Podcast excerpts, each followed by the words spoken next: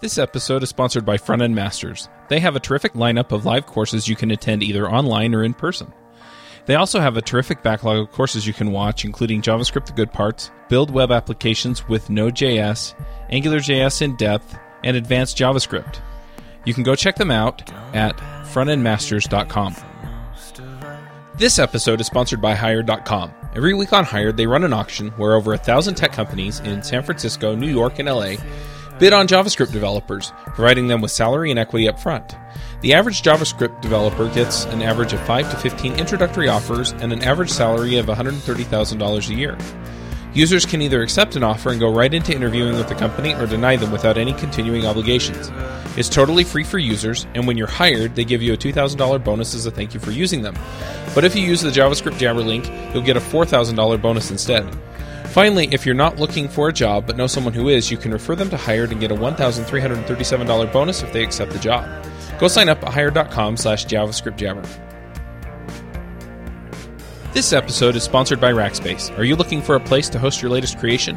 Want terrific support and high performance all backed by the largest open source cloud? What if you could try it for free? Try out Rackspace at javascriptjabber.com slash rackspace and get a $300 credit over six months. That's $50 per month at javascriptjabber.com slash rackspace. This episode is sponsored by Wijmo 5, a brand new generation of JavaScript controls. A pretty amazing line of HTML5 and JavaScript products for enterprise application development in that Wijmo 5 leverages ECMAScript 5 and each control ships with AngularJS directives. Check out the faster, lighter, and more mobile Wijmo 5. Hey everybody, and welcome to episode 137 of the JavaScript Jabber Show. This week on our panel we have Jameson Dance. Hello. I'm Charles Max Wood. Uh, I just want to give you a quick reminder to go check out JS Remote Conf. You can uh, go to jsremoteconf.com or you can text JS Remote Conf to 38470 and get all the details about the conference either on your phone, in your email, or both. We also have two special guests this week. We have Henrik. Oh man, I should have looked at your last name before I tried to say it. Your tag. Your tag. All right, and we also have Philip Roberts. Hey, You guys want to introduce yourselves really quickly? Go ahead, Philip. sure. I'm Philip Roberts. I'm a JavaScript developer with And Yet. I live in Scotland in the United Kingdom.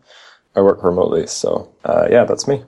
And I'm Henrik. I don't have quite the same cool accent that Philip does, but uh, I also work at Andyet, uh, one of the partners here, and uh, write a bunch of JavaScript. So yeah, hi. Do you want to briefly tell us what And Yet is?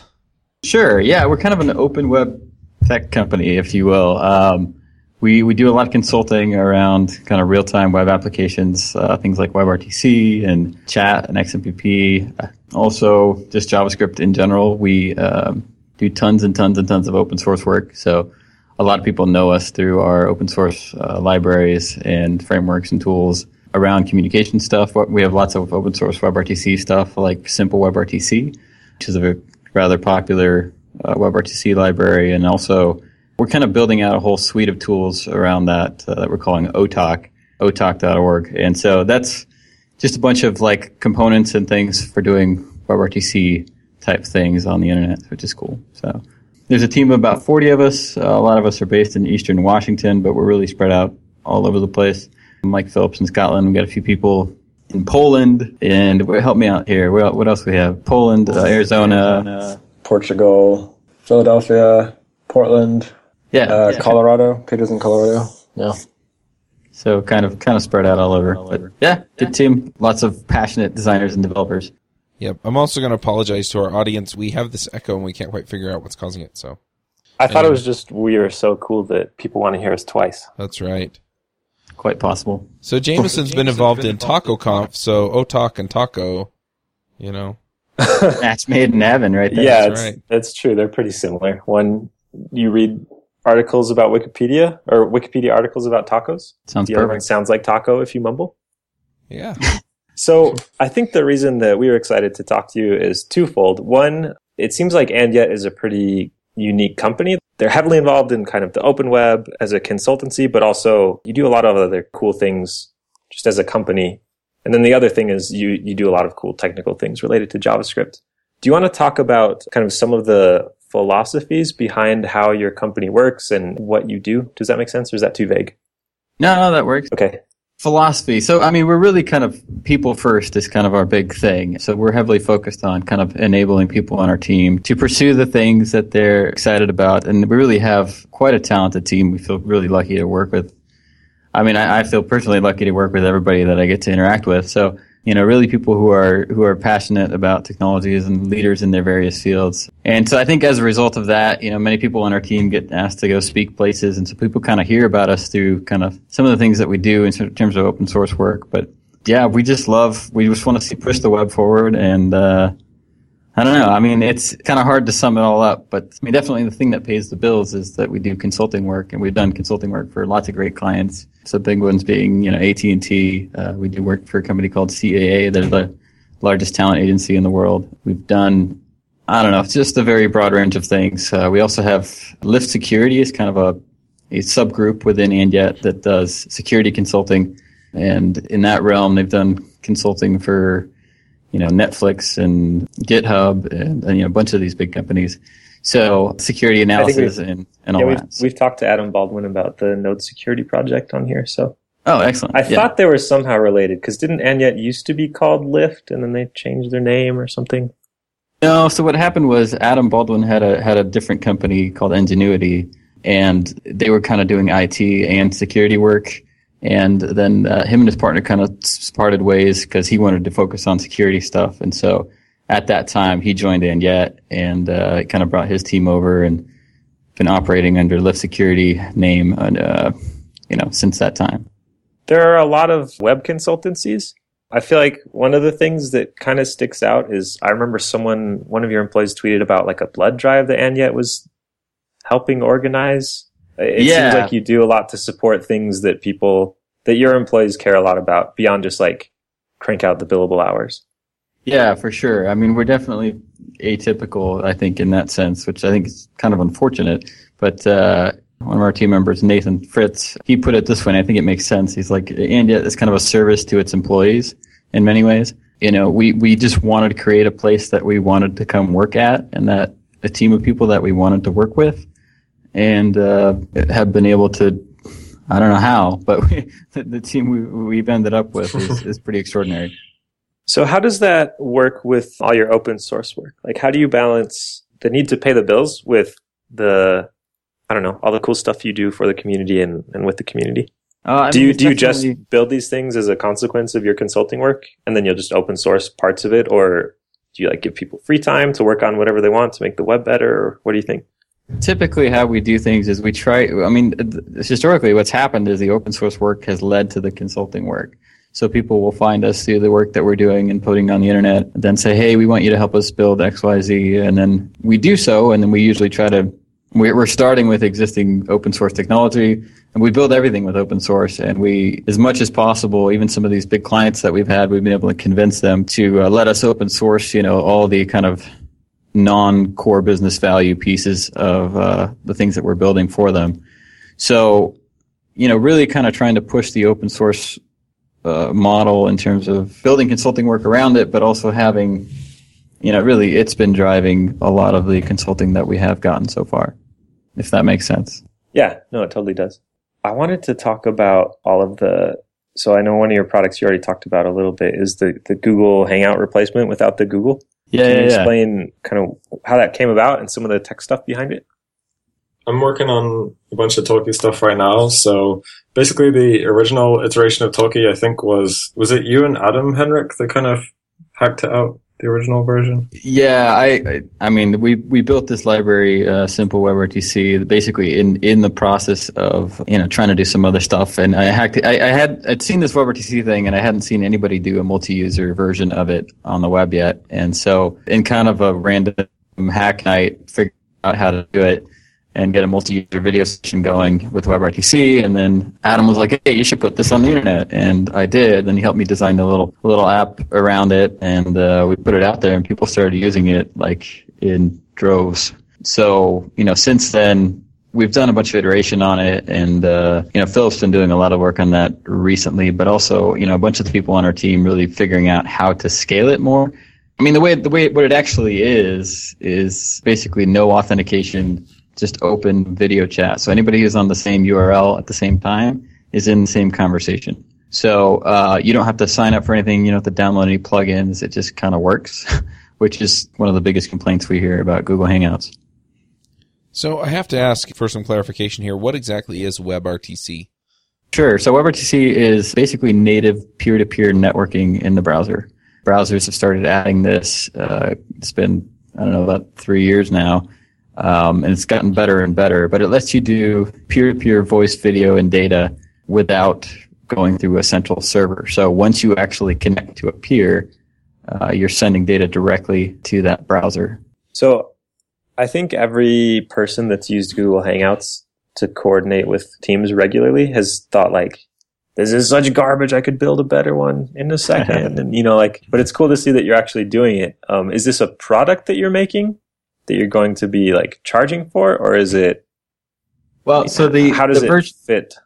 Yeah, no, the version that's online right now is this kind of the initial iteration, and we're always going to have a free Talky online. What we're finding is that people want to have kind of Hosted private or- versions of these or hosted versions that they know like is their own namespace and nobody else is using, and so that's what we're selling. And uh, we we have kind of an alpha version of that right now. We're testing with a few customers, and the goal is to monetize. You know, that that's where we're planning on monetizing the business and having the public stay free and available. You mentioned that uh, WebRTC, like the dream is that it is peer-to-peer networking between browsers. I don't know a ton about it, but it seems like from my experience that dream is not the reality, and you need all these kind of intermediate servers to tunnel through NATs and do all kinds of weird networking stuff. How how do Yeah. you handle that, or do you, do people just have to use your service and your APIs to take care of all that in the background? Well, come to find out, it's not quite as simple as we originally had hoped. So this yeah, is it's, true. it's the perfect hackathon technology because you can make something awesome in like an hour, and Right. but then to actually make it production ready, you have to like pull your hair out. Yeah, and uh, I don't know. Philip has been pulling some hair out, I believe. well, Fippo mostly on our team is the uh, is the kind of signaling guy. But yeah, you're right. Peer to peer WebRTC has kind of two issues. So one is the like NAT traversal and stuff, which is basically like if you're behind a router um, in different like deep in different company networks, then peer to peer connections kind of struggle to get through, and so you have to use various uh, means of kind of handling that. One of which is a turn server, which is basically a media relay. So the video like you send the video to like a central server which sends it on to the you know the recipient so it's kind of no longer peer to peer which is kind of it's more complex kind of architecturally but one of the other challenges with WebRTC is it becomes really hard to scale above like a four or five person call because if you're sending peer to peer all the data has to go to all the peers so you're, you have to send Sure. like high res video to like five six seven other people which kind of doesn't scale so well so there's a couple of techniques with like these sort of centralized media servers or forwarding servers which can help you scale that stuff up. And that's where like turning these like hack weekend multi like user video into something that actually scales to like we're targeting 25 people calls at least for talky 2 and yeah that stuff gets pretty complicated. Fortunately we've got a couple of people on our team who are really really good at that stuff. So we're excited about getting out this next version which can support you know big calls and handle networks and all that nonsense That's cool. Yeah, but the Google Hangouts caps out at 10, I believe, right now. And so being able to do 25 people bi-directional video audio is pretty awesome. We find a lot of people are running into that upper limit on Hangouts. And so, I mean, even just for our team to be able to do kind of our, our kind of hands-on or all hands meetings, you know, we can't just do it with Hangouts. We always hit those upper limits. So uh, we, we're kind of solving our own problem in this, which is always, it's always a good way to approach technology, it seems like, because then you end up actually making sure that it works the way you want it to. Sure. But that's our hope for this to really be able to solve this. And it's the cool thing is it's all built on open source here, and you know using open standards. And so all the individual components that power Talky are all on GitHub. So, Philip, you mentioned a little bit that there are some techniques to scale beyond multiple. Well, I guess it depends whether we want to get into the nitty gritty or not. Maybe we shouldn't dive that deep into it. Sure, let's nitty gritty. Okay, nitty gritty it. How do you do it? I mean, if you i'll have do to my get, best if you have to get 25 video signals to 25 people, how else would you do it besides? Does it just go through the same kind of thing? It all goes through a central server and then the server sends the videos out to everybody? this is where my knowledge starts to get a bit fuzzy and Fippo's That's gonna totally kill fine. Fippo's gonna kill me when he uh when you just make it explanation. make it sound really easy, and then Make it sound going be legit. like, yeah. Well, how, basically, how is it not done yet? Come on, man. If you want to like Wikipedia it, there's two techniques. So a selective forwarding unit is one, and the other one is an MCU, which the acronym I can't remember. Can you remember what it is, Henrik? I think it's just media control unit. Yeah. And Fippo can tell you why an SFU is better than an MCU, but I can't, I can never remember the arguments. Um, it's, it's essentially because you have to then centrally decode and encode everything with an MCU, whereas with a selective forwarding unit, you have everybody multicast. All right, go ahead, Philip. I think I'm beating you to the punch. no, that's okay. So I Yeah. mean, That, yeah, that kind of makes sense. Yeah. So a selective forwarding unit, what it does is everybody sends two versions of their video. They send high res and low res, and then it streams it down. You you connect to the central unit, and then it streams it. You know, based on other signaling that you send, it sends the appropriate streams at the appropriate time. So you can have a bunch of low res streams, and be- because you're not essentially kind of re- transcoding everything, uh, you you save a lot of latency issues. So essentially, it's just more efficient to do it with a with an SFU. So that's ultimately how you get around that having to send data to every single peer in the in the call, which gets pretty pretty hard work on your bandwidth. So Sure. Is there something about JavaScript or Node that makes it uniquely suited to WebRTC problems? I mean, I know you need to use it on the client, but it seems like I've seen a lot of Node activity with WebRTC. Is it just because of the stream stuff that's built into it? Mm, I mean, it's partly so the sort of easy way to do like signaling and stuff is to just. So when I say signaling, basically to set up a peer-to-peer call, you have to have some server there to help initiate that call to basically help the peers find each other, right? Because they can't just like reach out and connect to each other.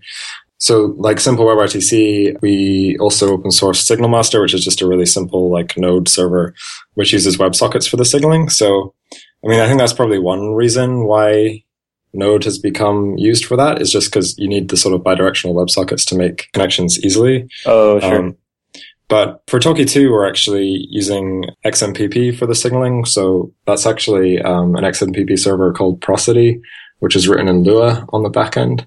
And then, oh, who even knows what the SFU is written in C++ or something, probably. But so yeah, we're not actually using that much Node for the sort of main architecture stuff on on Talky 2, although the original version was all Node backend. So yeah. Cool. If no one has any other questions about that, I want to make a wild shift in topics. Yeah, I'm I'm still a little bit fuzzy on all of the things that go into WebRTC. So you're saying it's peer to peer, but then you need some server in the middle to kind of coordinate things. So it's not actually like the place that everything goes through to talk to each other.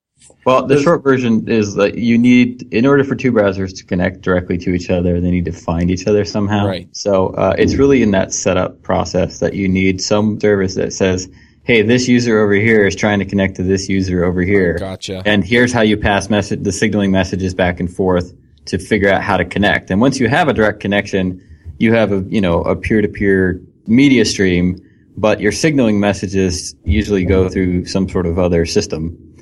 Uh, you can pass those by any means. There's a you know some dev made a thing where you could basically copy and paste these uh, you know these SDPs back and forth through something like chat to set up a, a serverless WebRTC connection. But you, the point is you need some way to kind of pass the original signaling messages in order to establish the peer connection to begin with. You need that discovery process. So the other thing that I'm kind of wondering about is with, and this is just me stealing other ideas from uh, Hangouts on Air, uh, where you can effectively, well, not effectively, you can record your Hangout onto a server at, at YouTube, and then you know your video is available on YouTube. Could you set up basically a WebRTC client on a server somewhere that kind of gets added to the mix, but isn't you know, explicitly a participant in the video conference and then record stuff that way? I suppose you could. Usually, the way recording is done is by going through a central unit and then recording it there. You need to decrypt in order to record anything useful. So you kind of need it to be a. I mean, at, at that point, the pureness of it doesn't really gain you anything, if that makes sense. Right. You know, at the point where you're recording and broadcasting, it's a different scenario. And so, you know, at that point, you may as well just create the most efficient network architecture you can, find a way to record it. And you can do that with, you know, an SFU as well if you have the right one. So that's something that we're, you know, that we're looking at doing as well as the recording and, and even the kind of the broadcast scenario. But they, they are different problems in the same way it's like, you don't, I don't know, you don't broadcast with BitTorrent either. You seed up, you seed to a bunch of different peers and then that kind of thing, right? So it's a little bit of a different problem. Mm. Is your curiosity satisfied, Chuck? It is. I am kind of curious about one other thing, and I know you're going to ask about it. So I'm just wondering if Talky uses ampersand JS in order to uh, build its website and run everything, or is it all just simple WebRTC? The client side code is all, um, well, for Talky 2, um, is all ampersand, and Lance uh, on our team has been working up a bunch of, so OTalk, which is the kind of open source components which make up Talky as a product. A lot of the OTalk components are kind of little ampersand modules um, that handle like peers or keeping track of video streams, handling the upgrade and downgrade of like high and low resolution streams. So yeah, a bunch of those components are in an ampersand, and then yeah, the, the sort of Talky client in itself for the next version of Talky is all is all ampersand too. The first version that's public right now was written with kind of the precursor to what ended up becoming ampersand but it's basically it's still still some of the same code.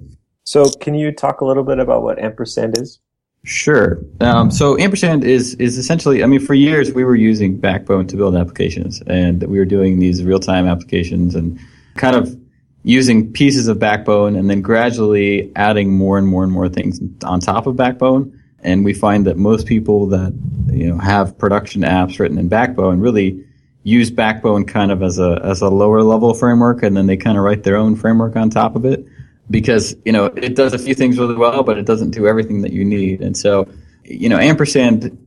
And, and, and there's also this other kind of weird problem with with Backbone. Even though it's really small and modular, it's tightly coupled. So if you want to use, you know, some other model with backbone collections, it's a little bit tricky to do that. So us being very heavy into Node and kind of the whole small modules thing, we thought it'd be cool if we just took all the various pieces of Backbone, but really separated them out into little npm modules and actually just published them to npm. And so that's really what ampersand is. Is it's a it's a collection of backbone like pieces that you can use to assemble an application. So it's not backbone and it's not built on backbone, but it's like backbone.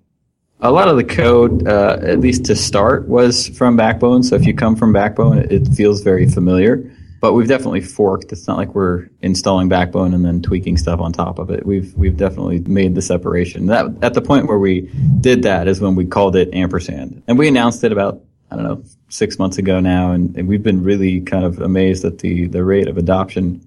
So that's been fun. I think as far as people kind of approaching these frameworks, people framework is kind of a dirty word to a lot of JavaScript people because they're used to kind of tiny things that work, you know, that solve one problem, especially in the node community. That's a, that's a big thing. But what you lose with tons of tiny modules is kind of a coherent place to go for like documentation and for examples and for like canonical ways to like assemble an application using these tiny modules. It's like, it's kind of a free for all. And so people that aren't used to hunting around for NPM modules to find that solve their one little problem it's kind of hard to like tell them, hey, go look at this thing, use this thing. And so that's really the the idea behind ampersand is it's like it's cohesive, but they're all individual modules.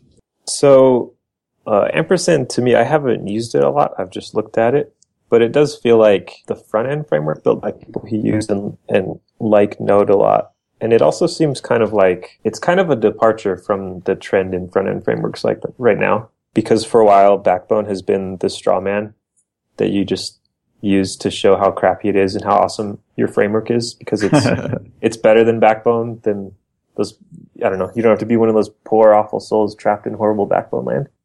so it seems kind of like a bold move to build a framework that is based on Backbone or Backbone like ideas and say like these were good ideas and we want to take these good ideas and, and build on them. Have you yeah, gotten I mean, any pushback think, on that or? I think the, the the thing that people underestimate is the fact that there are probably more production apps uh, built in Backbone than the closest competitor by miles. And that's because of its flexibility. I think what happens is when people get to, you know, we're the point where you need to tweak something and you need to ship something, like you need to have flexibility that really just, I you need to be able to kind of make adjustments as you go and you don't want to necessarily be tied down to a particular frame of thought that's been just kind of handed to you by the framework authors. So I, I believe the flexibility of Backbone is, is part of the reason it's so popular. Yes, you have to do, you know, you can shoot yourself in the foot very easily, but I don't think it's a good idea to underestimate its, its success. If that makes sense. I don't know. Maybe, maybe you disagree, no, but, uh, um, so I think, um, what you said earlier about Backbone and everyone kind of building their own framework on top of Backbone as they build applications is true. And I know that that's definitely been my experience with Backbone. Do you think open sourcing the framework in some ways is a defense against the we built our own crappy internal framework that's that's worse and no one understands because it's not documented? Is it like pressure to make sure that this tool that you use is is easy for newcomers to pick up and, and things like that?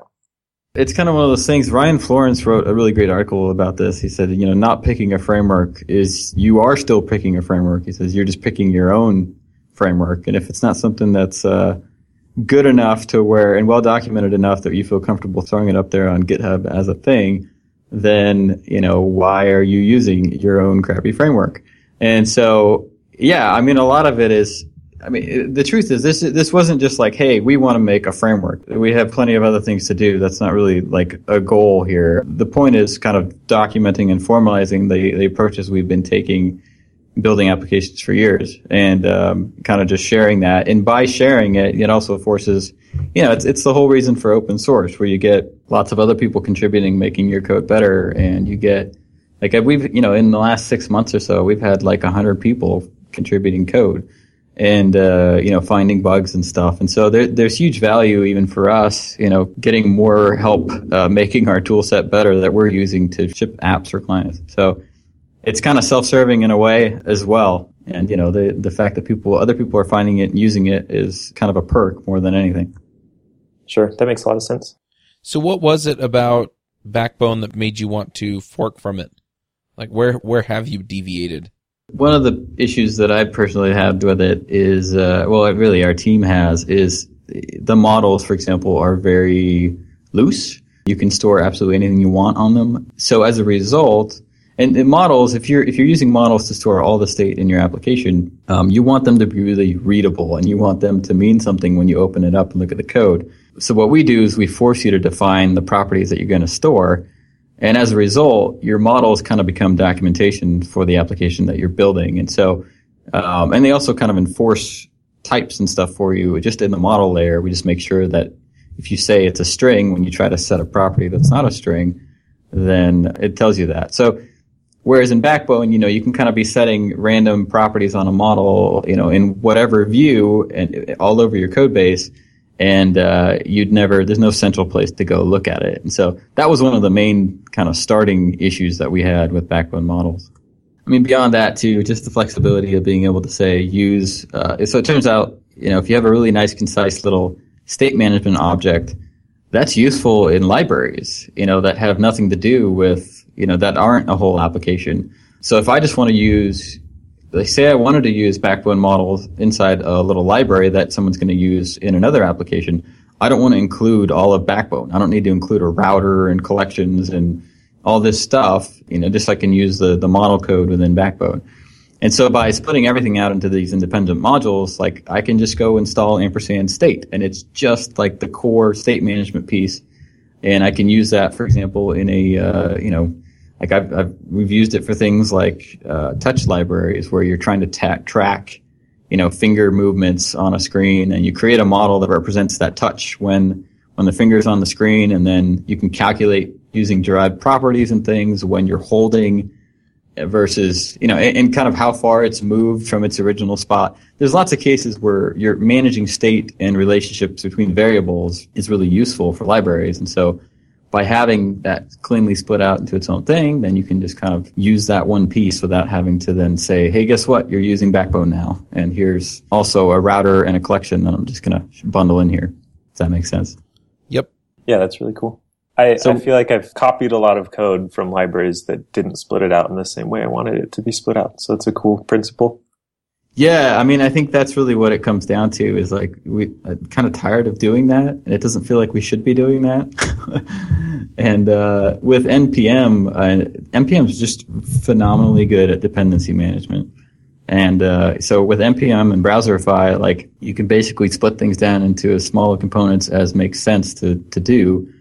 And then if you wanted to publish a higher level module, you just have it use, you know, your even if it's 20 tiny little modules, it doesn't matter. You can still kind of, you could essentially build a, a larger library by assembling a bunch of these smaller modules.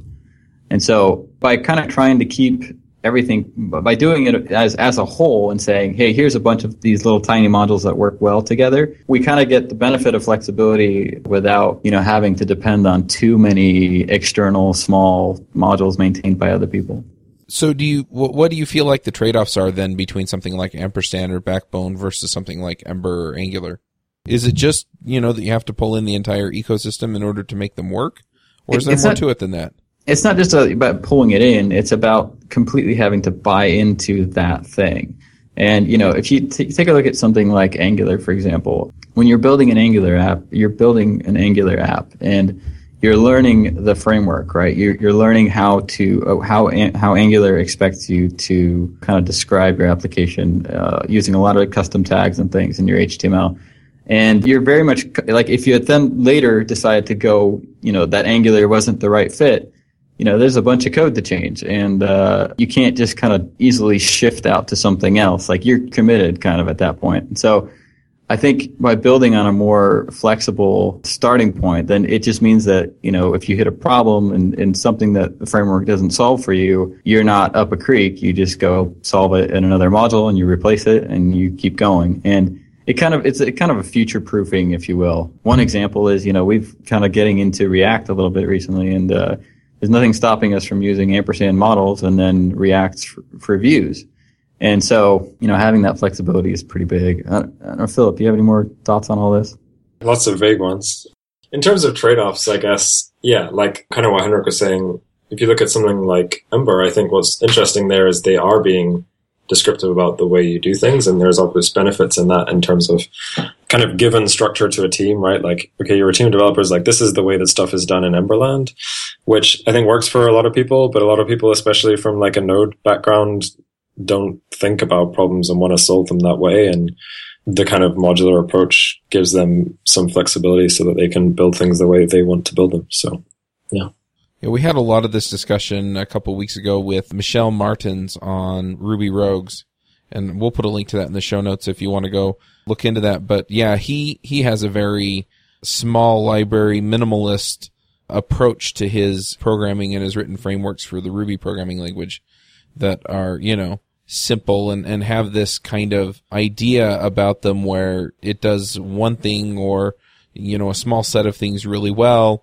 And then if you need other functionality that's outside of that, then you pull in the module or library that gives it to you. And that way it's easy to understand where each piece lives and what the trade-offs are for using it because you're not pulling in an entire ecosystem that have a lot of side effects, but you're just pulling in one small thing that does its job and may have a few side effects. Yeah, exactly. It's very similar philosophy, and Ed, he's great. I've, I've talked to him in the past. He's he's awesome. I think it also has to do with abstraction, right? You got to pick the abstraction level that makes the most sense. And I think if you abstract too far away from what's actually happening in the browser, and you're kind of describing things at more of a meta level, it's harder to debug things when something goes wrong you know, and that's I think that's the problem that I have with kind of all these compile to JavaScript type solutions too, is that you're kind of adding levels between you and the browser. And uh, you know, as a partner in the company, like I want our team to get really good at JavaScript and to understand the DOM. And if some, you know, if some other tool comes along that solves problems better, then great, we should use it, and we should be able to switch to it without throwing away you know, all this domain specific knowledge that we've, or kind of framework specific knowledge that we've built up, right? So having, having flexibility and kind of future proofing at a team level is, is good too. I'm not necessarily ready to hitch, hitch our entire team's wagon to a particular tool or framework. I've heard you say a, a few times that building um, with kind of smaller components and more composable pieces allows you to make changes later easier. Like if you if you change your framework direction, basically.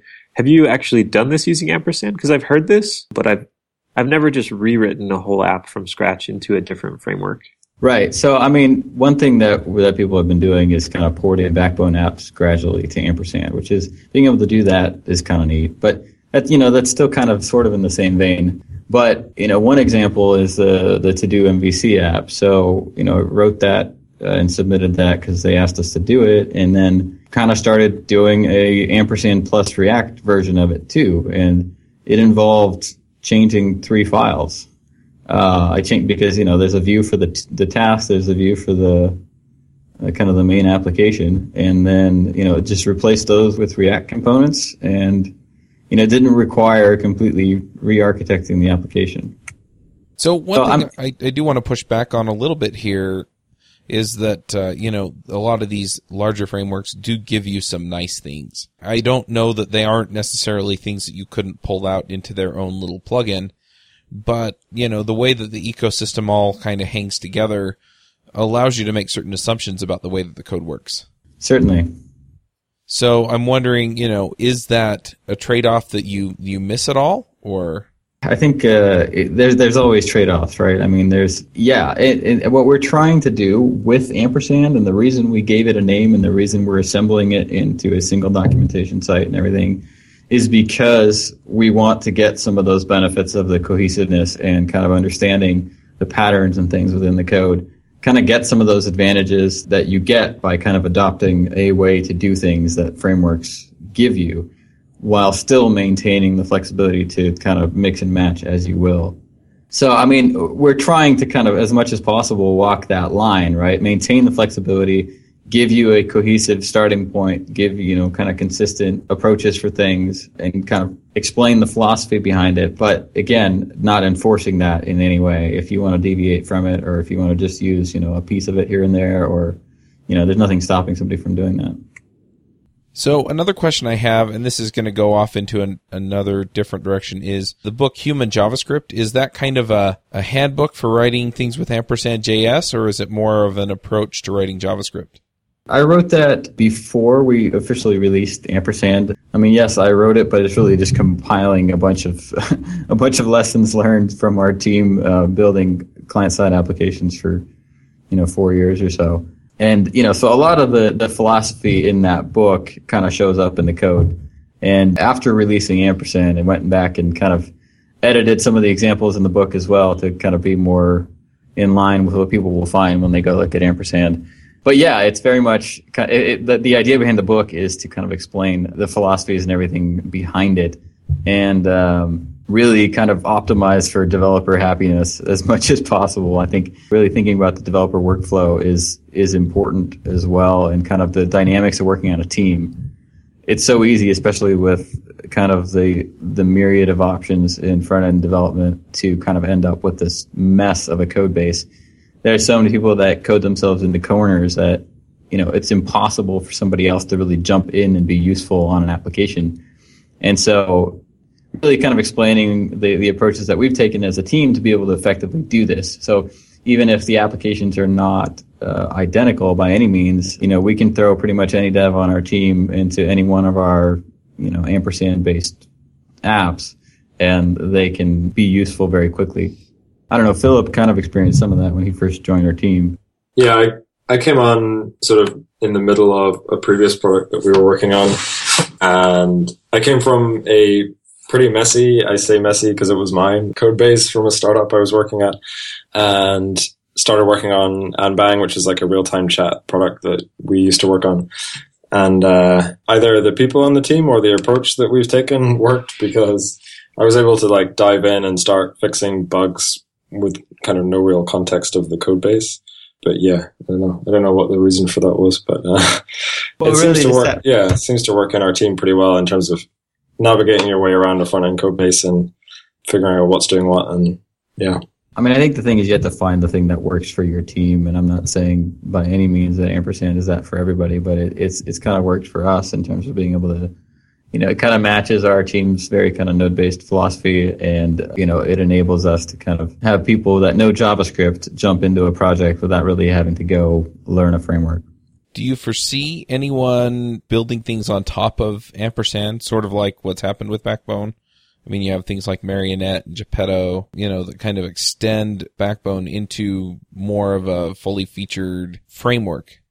Do you think people are going to do that same kind of thing with ampersand? Yeah, we're we're already seeing some of that. The other thing with Backbone is it's so minimalistic, right? Like, and, and the reason they don't add things to core is because then all of a sudden now everybody, you know, gets that code. Whereas by having everything literally individually installed, like we can have it be very fleshed out. We can have a very complete framework because there's things that we can add that a bunch of people won't ever install, even even if they're using ampersand. So you know, I think it lets us build out a more complete toolkit without forcing it on people. So, you know, we can write things that, like, for example, we've got a bunch of, you know, helper code for dealing with forms. And all that stuff is completely optional. And there's no way you'd see code like that in Backbone, uh, Backbone Core. But like, there's no reason we can't just publish another module that, you know, kind of works in the same general way. And this is a way to mess with and to, to handle some of the challenges that comes with you know, client-side form validation for single-page apps. So we're trying to make it very complete as well, and we're we're seeing you know a lot of other people kind of write, for example, custom form inputs for that. Uh, so there's other people publishing you know ampersand form inputs and whatnot. But I mean, the short of it is, I certainly would hope people build you know what are, uh, use this just as a dependency on their larger, grander scale projects as well. So how do you decide what will go in and what won't go in? Or, or when do you decide to split something off that you've sort of built into ampersand if you decide that it's not a critical feature and could, you know, stand to live on its own and be brought in when it's needed? Well, we're doing some of that already, actually. Uh, I mean, the way I don't know the way we decide is when it feels like it's getting too big, or if it's not you know, if it's something that should be cleanly split out. But I think the truth is we started with it all split out to begin with. And that was kind of the core tenet to start even. So, but yeah, I, I, I don't know. I mean, at, at the point where it makes sense and to, for something to be standalone and where it's used multiple places and where we want to maintain it and test it separately, it makes sense to do so. So at that point, we do it. Any other questions, guys, before we go to picks? Are there any questions you wished we would have asked you? I don't know. I think we covered most of it. Talky, ampersand, and yeah, yeah. I think I'm happy. The I guess the other thing that we're starting to do more and more uh, now that I think about it is uh, like trainings as well. So we're um, you know we're having people come ask us for training. So uh, for example, uh, this week we're going to go to Airbnb in San Francisco and do a training for their team. So that's another thing that we're kind of getting into as well uh, in terms of consulting around the open source projects and whatnot. But uh, yeah, a lot of that stuff's just kind of come out of continuing to try to push the open source stuff and to make stuff that's as useful as possible and to just to share what we learn as we go. So exciting to see that people are finding it useful and wanting to dig deeper. Now, does this depend on jQuery to do some of the DOM work the way that Backbone does? No, actually, jQuery is completely optional in this. Uh, you can use jQuery, but uh, it's not part of it in any way. So, I mean, an interesting fact is like the to-do MVC application that we built for this is actually smaller. When the entire app with all its dependencies is smaller than jQuery itself. So you end up with really kind of small file sizes as well by only installing what you actually use. So that's that's kind of cool. I mean, we, we, were kind of surprised to see just how small it was. But uh, yeah, we, we try to as much as possible just kind of keep the larger dependencies out of it. In fact, we're in the process of doing the same with underscore, so you don't necessarily have to use like install all of underscore to use uh, just a function of it. But that's just kind of in progress. Yeah, jQuery, jQuery becomes kind of a headache in Browserify land just because it exists as like a page global, whereas everything in Browserify is kind of intended to be scoped. So we've both just for not depending on it file size wise, but also just because it kind of fits we've made everything not depend on jQuery, so it works. Yeah, we're not well. we're not crazy about byte counting. That's not really the why. It's just you know once we actually ripped everything apart, like it ended up being pretty small, and which has a really nice side effect of working really well on mobile devices as well. So you know some of the larger JavaScript frameworks uh, can be a bit memory intensive for mobile devices. And so, uh, so far we've been really happy with the performance that we're seeing for mobile as well. Did you find that to be at all of an issue, not including jQuery? If people want to use it, they still can. Uh, there's there's no, a few I mean, little. for you guys. No, miss I mean we've we've found a few little edge case bugs, the things that we didn't know jQuery was doing for us. Just weird things. Like apparently you don't get a mouse enter uh, on stacked elements if they share the same border. You only get the uh, mouse enter on the outermost element, but jQuery makes that seamlessly disappear. So if you're listening for a mouse enter on one of the you know, kind of inner stacked boxes, it will still just work. And I, I never knew browsers worked that way until we hit that bug. And it's like, oh, okay. But then we can deal with those things. And I mean, but overall, there really haven't been that many at all. And the other thing we did with ampersand is we drew a line at IE9. We said this is what we're supporting. And so that certainly eliminates a lot of those kind of edge case bugs that, uh, that jQuery solved for us. And again, it's not that we're not abstracting the DOM tools. Uh, we are. So I mean, there's you know there's libraries inside ampersand for doing things like adding classes and whatnot. But you know that allows us to find and solve those problems when we you know run the tests on those individual modules. So I think overall we're we're pretty happy without it. It's sort of an interesting state of modern browsers today that jQuery is a lot less necessary than it has been in the past, right? Certainly, I think uh, you know a lot of what it does is just provide a simpler API these days, especially you know the 2.0 branch. I mean, there's tons of edge cases that they've solved, and it's. I'm not in any way trying to discredit that, but I think you know by having individual modules and testing them individually and running them using things like Open Sauce from from Sauce Labs to run them against you know IEs and all that, uh, you know, on as part of a CI process, you can be quite confident that stuff will work the way you expect it to, which is which is nice. But the takeaway here is that you hate jQuery. No, not at all. Sorry, I was joking. all. no, but I mean, I, I don't hate it. It's it's I, that's what sucked me into JavaScript to begin with. That was a pity laugh that you just got, Joe. That that was a total pity laugh. That was a can, polite can, can we edit? Can we edit my bad jokes out? The ones that flop. Flop jokes? Wah, wah. You'll notice I haven't really been making very many jokes at all, so 'cause my odds are they wouldn't be that good. well, I know you guys have a hard stop that we need to uh, honor, so let's go ahead and get into the picks, and we'll let you guys go first. So, Henrik, uh, what are your picks? Just a few things that I've found interesting recently. It can be anything, right? Yep. There's a there's a library called Impulse that I think is pretty awesome. Uh, it's impulse.luster.io, and uh, it's a really cool little tool for kind of adding these dynamic physics types animations to your apps. So, for example, on if you go to that page, like you can drag the title around, uh, which is pretty awesome, and it'll kind of bounce back using actual like physics simulations, which is pretty sweet. I don't know. That was that was kind of my top one. I'm trying to think what else I had. When people are trying to think of picks, I always ask them, "What's the most awesome thing in the whole world?" and then I usually get a movie or a TV show or some YouTube video or something. Oh, another one. Another one is totally. You, sh- you should totally go watch Philip's talk uh, on the event loop that he did at JSConf EU. Uh, it's freaking awesome, and even you know for for veteran JS devs, it's like explains how the event loop works in a really really approachable way. And he built this ridiculously amazing tool for visualizing code as it's running. Definitely worth checking out. Awesome, Philip. What are your picks?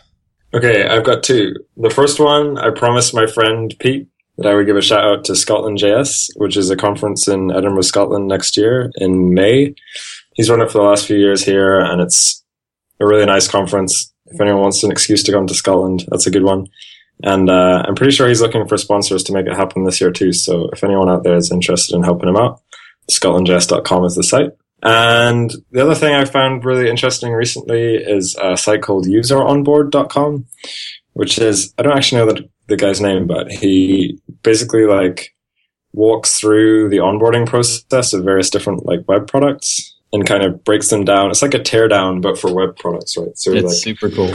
yeah, it's really fascinating. As someone who's working on like thinking about onboarding for web stuff, the way he like breaks stuff down. So he does like various apps. There's like Kickstarter and he even has one for Yo. Remember that stupid Yo mobile app, which is kind of hilarious. Yeah, useronboard.com. It's really fascinating if you're thinking about how trying to get like a beginner's mindset on how someone approaches your product, it's interesting to like go through those kind of slide decks. Yeah, I think I think those are my two. Awesome. AJ, what are your picks? I'm going to do some more non technology picks this week. Really, just one. And that is Smash Bros. Because I got the Wii U Smash Bros. and it's glorious. Oh my goodness. Nintendo has waited way too long to do an HD system. Like, they should have done one 10 years ago, back when everybody else started. But anyway, you can customize characters, I found out. You can, um, you, like, Bowser has at least two different spin attacks, and I'm sure that I'll unlock more. And lots of different characters have different, like, when you select them, you can actually customize them to use a different attack than the normal one. So you still have the same number. And they have this thing that I thought was going to be kind of dumb, just kind of gimmicky, called Amiibo but it turns out to be really cool. Um, they're figurines that you tap to the gamepad and they will fight against you and your friends and they start out and they suck. They're like level one AI CPUs, but when you level them all the way up, they're actually really hard. They're more difficult than the CPUs on the hardest setting of like normal gameplay, I think. And they actually supposedly they learn your fighting style and learn to fight against you better. It's kind of geeky, but it's kind of cool. You're so, making me want to buy one. I, I, totally recommend a Wii U. Like, if you don't have one, now is the time to get one because Hyrule Warriors is out, Mario Kart 8 is out, Smash Bros is out. Like, the reasons that you haven't been getting a Wii U, if you're a Nintendo person, are like it's it's over. Like the wait is over. The games are here. We so will you finally play. Will you play me Mario Kart online? Can you do that? Yeah, we can actually set up a tournament. I'll I'll get your Skype info Sweet. and and we, I, you get some sort of token you share with the other person. I haven't done it yet, but I need I, to go. I need to go get one real quick. But yeah, we should. Yeah, me too. I see yeah, well, that. Mario yeah. Kart's pretty rad. I I would love to do a, a JS Jabber tournament. I mean, you can have up to twelve people on Mario Kart. So nice, nice, awesome. Jameson, what are your picks? So I have four picks because I missed the last uh, episode. The first pick is kind of an aspirational pick. I haven't used it personally yet, but I looked at it. That makes me super qualified to talk about it. Um, it's called Nix. It's kind of like a homebrew or apt-get style like system package management thing, but their spin on it is that it's purely functional, which is a cool buzzword to use right now. Um, but basically, it's it's theoretically a way of creating more reproducible system level configuration, which is something I appreciate more and more the more Opsy stuff I do. Uh, my next pick is a newsletter by Fogus. He wrote functional JavaScript and the joy of Clojure, and he's kind of a big functional and JavaScript person. He has a newsletter called Read Eval Print Love that comes out pretty irregularly, but he just released a new issue of it. I think you can pay for it, but you can also just read it online. And it's really fascinating look into Lisp and like the history and culture of it. So just super good read. Um, and then my next two picks are two podcasts. So Alex Blumberg, the guy from Planet Money and This American Life left to start a podcasting company. And he made a podcast about him starting the podcasting company. And it's, uh, it's called Startup Podcast, I think. But it's a really good listen because you hear his 3 a.m. doubts where he just like wakes up in the middle of the night and is like, what am I doing with my life? My family's going to lose their house. And like, it's kind of the ups and downs of starting a business without the mythology of like success kind of plastering over all the crappy stuff that happened early on.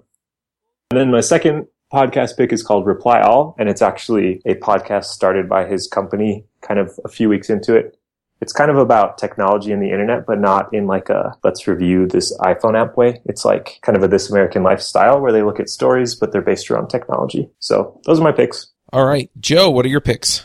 All right. Well, if Jameson gets four, then I'm going to do 72 picks. no, just kidding.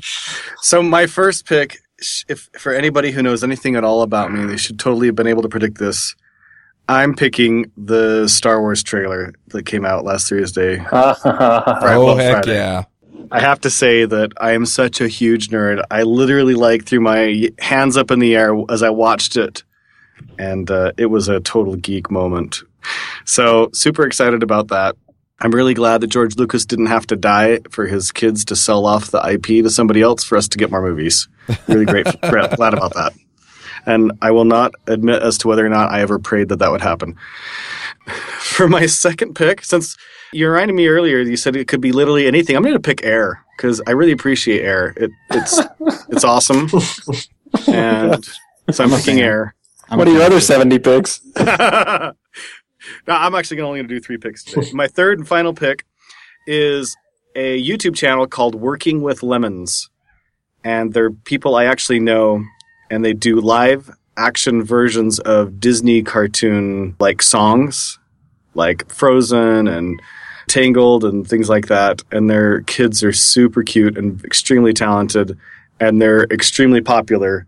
Some of their videos have like tens of millions and dozens of millions of hits because they're really excellent stuff and just hilarious and super cool to watch.